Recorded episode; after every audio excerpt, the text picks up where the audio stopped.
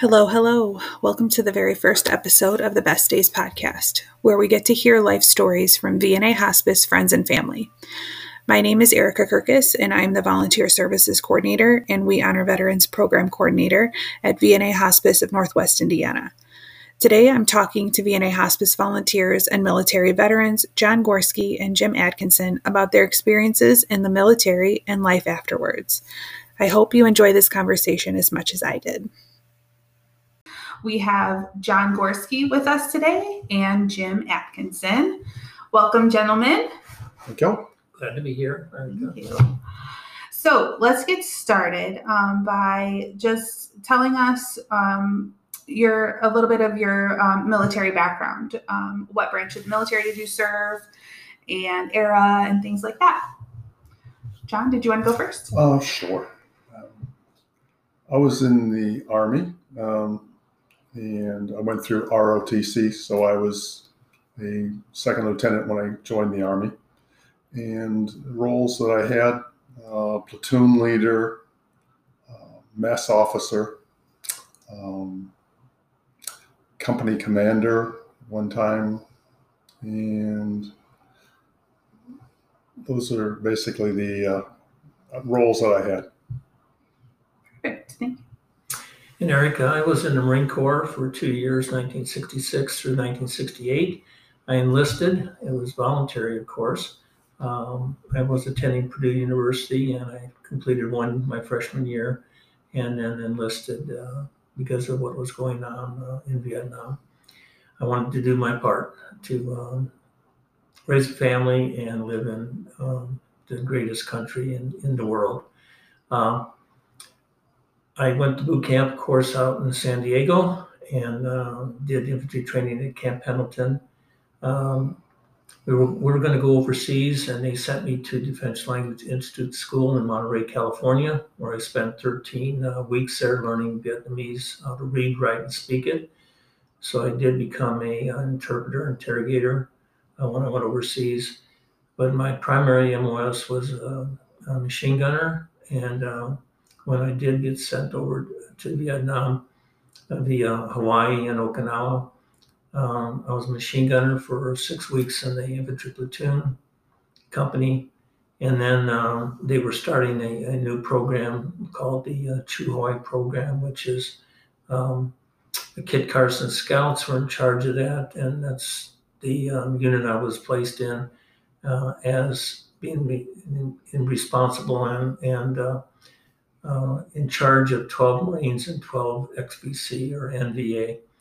And what we did was try to collect uh, uh, intelligence going out in villages uh, to go ahead and take back to uh, division and regiment um, levels uh, so that they could make in appropriate uh, military decisions about uh, operations and missions. So I enjoyed that. I had uh, Um, twelve loyal friends, uh, not only Marines, but also the uh, N V A that had um, switched over to our side so that uh, they earned money for their family, could take care of them. Um, came back to the States after my uh, thirteen months there and was placed in a um, um, company out in Quantico, uh, Virginia. And uh, we were involved with uh, Uh, a lot of racial tension and race riots at that time. And we were on uh, uh, military uh, standby. And quite often we would be sent up to Washington, D C or our Georgetown area to go ahead and uh, kind of break up and quell uh, riots uh, with riot gear and everything like that. So it was a time in, in our life in uh, the summer of nineteen sixty-eight that was very volatile and something I always remember. And um, I was um, going to enlist, but the reason I didn't after two years was that uh, there was an order overseas given uh, by Johnson and McNamara saying that you couldn't carry a live round in your chamber unless you were fired upon, and you had to keep your weapon on safe, safety, even in the field. And I couldn't give that order. I couldn't uh, obey it, so I knew at that point that I, I didn't belong in the Marine Corps at that point, so it's the reason I left. but uh, certainly enjoyed my military service. Thank you. Yes, uh, I was also at Purdue University, and uh, one night uh, my roommate and I stayed up, spent the whole day talking about what we were going to do. He joined the Peace Corps, and he had it a lot rougher than I did. He went to Morocco and spent two years over there. Um, I was in, uh, as I said, R O T C, and I spent all my time stateside. So I was at uh, Fort Benning, Georgia, and uh, a lot of red clay down there. And then I was over in Fort Sill, Oklahoma, working on artillery. So um, that was an experience too. And then uh, from there, um, went to, I was rifted out of the Army. This, you know, Vietnam was just winding down, so they didn't need any more officers, they said. So I thought I was home free. However, then they drafted me into the reserves. In the reserves, I went to um, La Porte, Indiana, and uh, it was actually Kingsbury, and it was a armored personnel unit. And uh, that was a lot of fun because we'd go out and float around on the on the on the lakes out there with uh, armored personnel carriers. And after that, it was switched over to uh, five-ton trucks, so we were doing that also. But um, then I did not re-enlist. I uh, wasn't going to go for the twenty years, and so that's where I'm at right now. You both have some very interesting um, stories from your from your time in the military. Uh, what do you what do you remember about the day that either you were enlisted or the day that you were drafted? What do you remember about that day? Um, not a whole lot. Just, you know, as far as, you know, joining the R O T C. Uh, at that time, it was great because uh, I was at school, Purdue, and uh, we were actually getting money. So that was my spending money doing our, for R O T C. So that I enjoyed. But uh, as far as the service is concerned, had a great time. Uh, I was all stateside, so met lots of different people from all over the country and um, all walks of life. So it was a great experience for me. I remember um, that uh, the enlistment uh, and our swearing in took place in Chicago. And uh, I always remember uh, they had us stand at attention for the swearing-in ceremony, and they asked us to go ahead and take our dominant hand, put it up in the air with our index finger, and uh, do this. And they, everybody could go ahead and uh, raise and lower their index finger. And they said, "Great, you'll be um, just fine in the military here." So I always remember that. And then, of course, um, didn't know a whole lot about what was going to happen, and uh, anxious and, and in a hurry to find out, of course, uh, being, you know, our age, much younger. But I always remember uh, taking the plane out to San Diego and a bus ride to uh, the um, recruit depot there in uh, San Diego, and how dramatic it was to, to be uh, in boot camp. So we'll always remember that for the rest of our life. Before your time in the military, um, what were your perceptions of the military before you experienced it? Uh, my father was in the in the service, so he was uh, World War Two, so he was over in Luzon, um, and he didn't actually do any fighting. He was in charge of the uh, prisoners there, and so I had a pretty good idea of going into the service, what it was going to be like. He would, you know, tell stories of uh, what it was like for him, uh, going through basic and things like this. And to me, once I got in, not a whole lot had changed as far as, you know, the physical activity and uh, what you had to do and what kind of people you're going to run into. He says, it doesn't matter. He says, there's going to be good people, bad people. And, um, they're all there, but um, you'll, you'll learn to, to uh, deal with everyone there. Good life advice. I also um, am proud of my father. He was in the Navy, and he served in World War Two in the Pacific. And I had a grandfather that served in World War One in the European theater. So um, I wanted to go ahead and be part of that military um, history and heritage. And uh, I uh, encourage everyone that hears this uh, interview to go ahead and ask your loved one, whether it's, you know, uh, male or female, to go ahead and share uh, some of their experiences about their military uh, life. Um, because once they are gone, um, there's no uh, going back and trying to gain that information. Something I regret not talking to my father more about.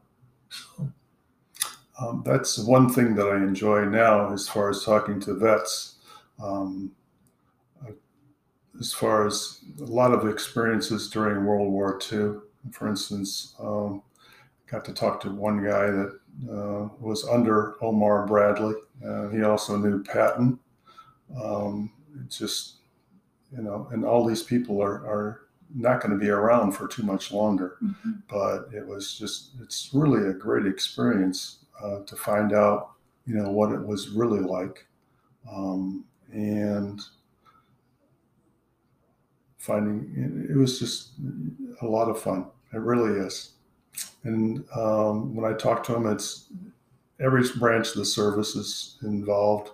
You've got people from uh, the Army, Navy, Coast Guard, and um, they all have their stories to tell. And uh, that's one of the reasons I got involved as far as the V N A is concerned. Uh, one of my closest friends, the one that had been in uh, with Omar uh, Bradley, and then he went over into Korea, so he was a full-time uh, in the Army. And I came to visit him one day, and he was actively passing. And I had no idea. I just felt so inadequate being there and not being able to say a word. Uh, what could I say to him that's going to make, you know, his passing better? Mm-hmm. And so that's the reason I joined the V N A. But what I found out was that all we can do is just be there for them. And whatever they want to talk about, there's no magic words. It's whatever they would like to do and whatever they'd like to say. That's what I took away from the V N A. Mm-hmm. So it was sort of a selfish thing that I joined the V N A. Thank you. I always like to tell people that hospice volunteer training is really just good life training, because that you, you get to learn about just how to be present with people at the end of their life, which is um, something that we should all be able to have someone with us. So, so how do you think that your military service changed you?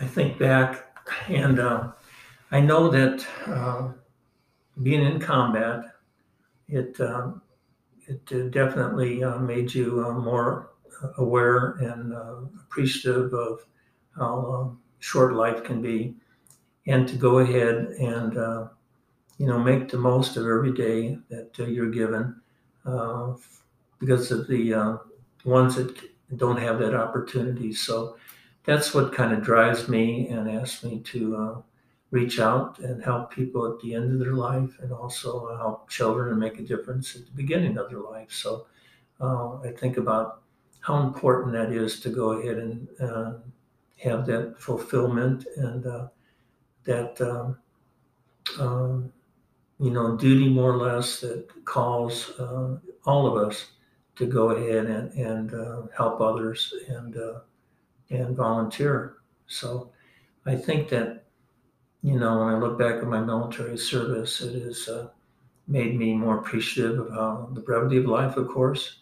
It has also given me the uh, opportunity to uh, share with others, um, you know, um, some of the uh, life experiences that, uh, uh, you know, we all need to go ahead and recognize. We all have certain gifts and talents, and I think that we all need to use them to make life better for those that are Uh, less fortunate and uh, need, uh, you know, help sometimes. So that's uh, one of the reasons I'm I'm newly uh, a volunteer here. I'm looking forward to working with the staff and and uh, helping those that uh, um, need to go ahead and tell their life story, um, you know, at this time in their life.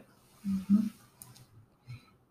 Um, the biggest thing for me, in as far as getting along with, as far as getting out of the service, and once I got into back into um, civilian life, was being able to talk to other people, and um,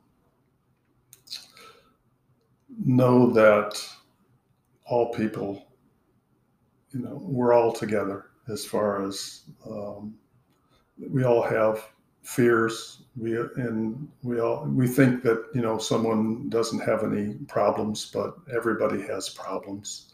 Everybody has fears. Everybody has, you know, things that uh, make them laugh, make them cry, and we just have to tap into that stuff um, mm-hmm. uh, in order to make the life better for everyone. Mm-hmm. Just speaking of that, of different types of people, um, can you describe for us some of the friends you made while you were serving? Okay, this one might be edited, but I'll bring it off anyway. Okay. Okay. Um, I was in uh, Fort Benning, Georgia, and it was hotter than heck in Fort Benning, Georgia, and we were doing a bivouac, and um, we were out in the field for, I think, like a week. And everybody was really, really ripe. And uh, latrines, they're outside latrines. And uh, I went to the latrine and sitting there, and there was no toilet paper anywhere. And um, the guy next door, door to me, uh, or excuse me, in the hole right next to me, and he reached down, took out a knife, cut his uh, underwear in half and offered me half. So I don't know, what can I say about sharing? Okay. So.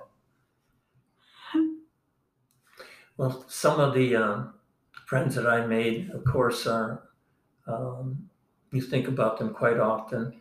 Um, one in particular, um, and we were both sergeants, and, and we were uh, at the Quezon base at this point, and there was a artillery, mortar, and rocket attack, and we were in the, the uh, trenches uh, around the air base, and there was a rocket that came in to our left and killed uh, six or seven Marines to my left.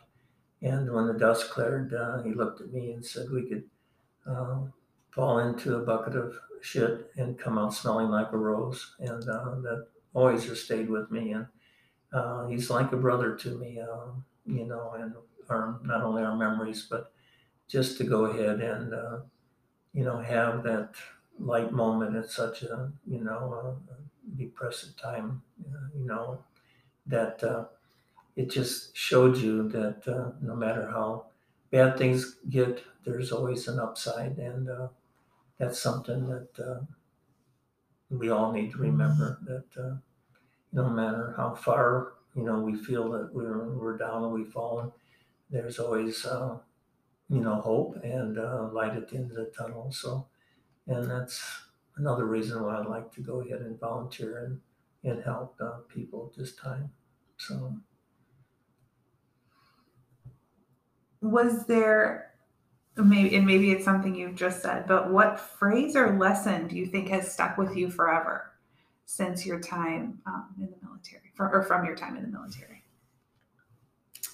Um, phrase? I don't, go ahead.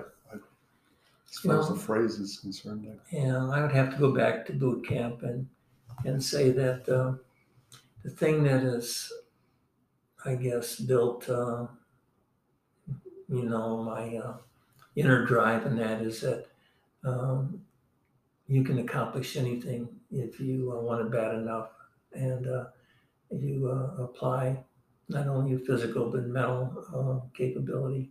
So I think that for me, um, the thing that I always take away from my military experience is the fact that um, if you want it enough, desire uh, is the, I think, the key that opens up uh, uh, all possibility in all of our lives. So uh, desire for me is something that, you know, gives you motivation, uh, clarity, and uh, will help you get to the finish line. So. Has it been difficult uh, for either of you to talk to other people about your military service? Mine was so easy as far as the military service is concerned. Um, it's, it's pretty easy for me to talk to other people um, because well, I was stateside the whole time, and there was the biggest thing that uh, I had to do was we started a fire out in California with the artillery. And the big thing was that we all were out there putting out the fire. And that was, uh, how can you compare that to, you know, combat, really? Mm-hmm. Mine was extremely easy. So I don't have any problems as far as talking to what I did in service anyway. Uh, personally, Eric, I, I, um, stay away from talking about my military experience. Uh, I just feel that when I came back, and of course uh, the political and the social climate was uh, against the Vietnam War. And one thing we've learned since is that you do not to take uh, those uh, opinions uh, out on the uh, uh, the military, um, you know, volunteers. Um, So the warrior, you have to stay hands off, and then you can go ahead and have your own opinions about uh, the political and social side of it. But uh, we treat our warriors much more, uh, you know, uh, with respect at this time. So I don't like to talk about my military experience, and I know that I was scarred uh, a great deal when I came home from overseas. And the thing that I always remember is that there are people that will go ahead and take stories and embellish until they own that story. And that rubbed me the wrong way when there's so much uh, uh, damage done to um, the young people that served um, and gave their life to this country and what it stands for.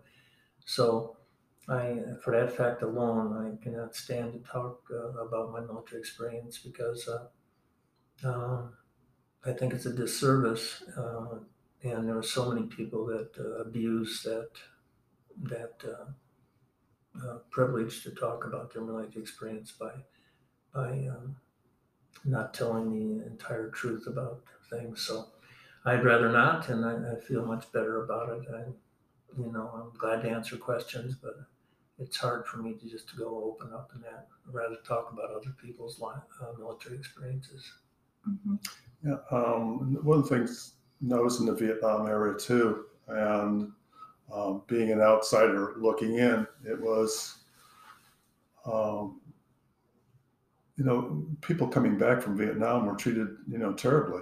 Uh, people coming back from World War Two, World War One, they were heroes, and coming back to, you know, from Vietnam, you know, calling them. Uh, you know, child murders and all this kind of stuff. And I mean, it was terrible as far as uh, me walking around with a uh, uniform on. Uh, it was a little uh, disconcerting because, you know, people were really nasty to you.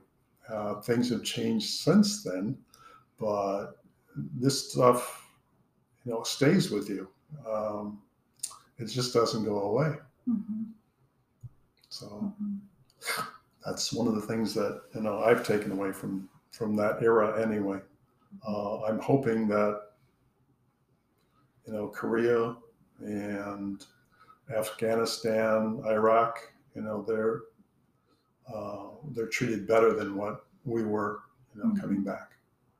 That's my hope too, John. And yes. I think they are. Yeah. There's so many more people to recognize, um, that it's so important to say thank you for your service. Mm-hmm. And uh, uh, we need a strong military uh, to be uh, a leader in the world and to uh, protect our homeland. Yes, so. That's true. Mm-hmm. So would you, or why would you recommend, um, if you would, uh, young people to join the military today? Do you think that's something you would encourage someone to do? Um, yes, um, team building. Mm-hmm. That's one big thing that comes out. Uh, leadership, uh, being able to, you know, work with other people to, you know, have a uh, set objective and get it done. Um, it's, it's uh, and a lot of times you don't get it, you know, it's, you know, you're by yourself and uh, it's your objective, but nobody else is going to be helping you. But, you know, when you've got a team, you can get almost anything done. Okay. Yeah. I strongly would encourage uh, all young people, uh, male and female, to join the military. I think that uh, there's so much uh, that would uh, benefit you personally and add to your life and make you a much better person, like John said. Um, I think that two years, whether it's the military or the Peace Corps uh, or some kind of a, a volunteer service, uh, provides uh, uh, time to mature.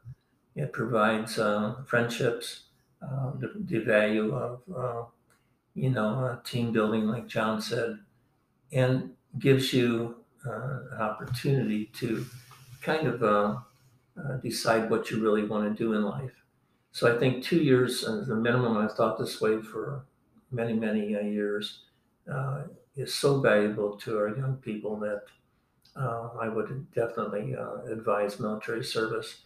Uh, I have one caveat to that. I have several uh, grand uh, sons, and my advice to them is uh, if you want to go ahead and join the service, which I would encourage you to do so, um, do so with, uh, you know, an occupation that you could build on later in life. And I would say if um, you could avoid uh, infantry or being a ground pounder in the Army or Marine Corps, uh, avoid it and go into, uh, you know, the Air Force, the Navy, uh, the Coast Guard, or into uh, the Army or Marines with a, uh, a technical skill. Um, I do have to echo the one as far as the two years. I think in this country now that I see it, a lot of people, uh, a lot of young people anyway, are expecting something for nothing.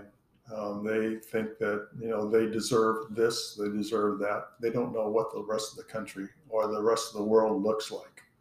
Um, and it gives you an appreciation of what you've got, and uh, be appreciative and work for what you need, not expect something to be handed to you. And that's, you know, I, the Peace Corps, something, uh, two years, I think it's great and it needs to be done. I, I would love to see that uh, in this country. Well, gentlemen, thank you very much for uh, joining us today. And on behalf of everyone here at the V N A, um, thank you for your service and happy Veterans Day. Okay. Thank you, Erica.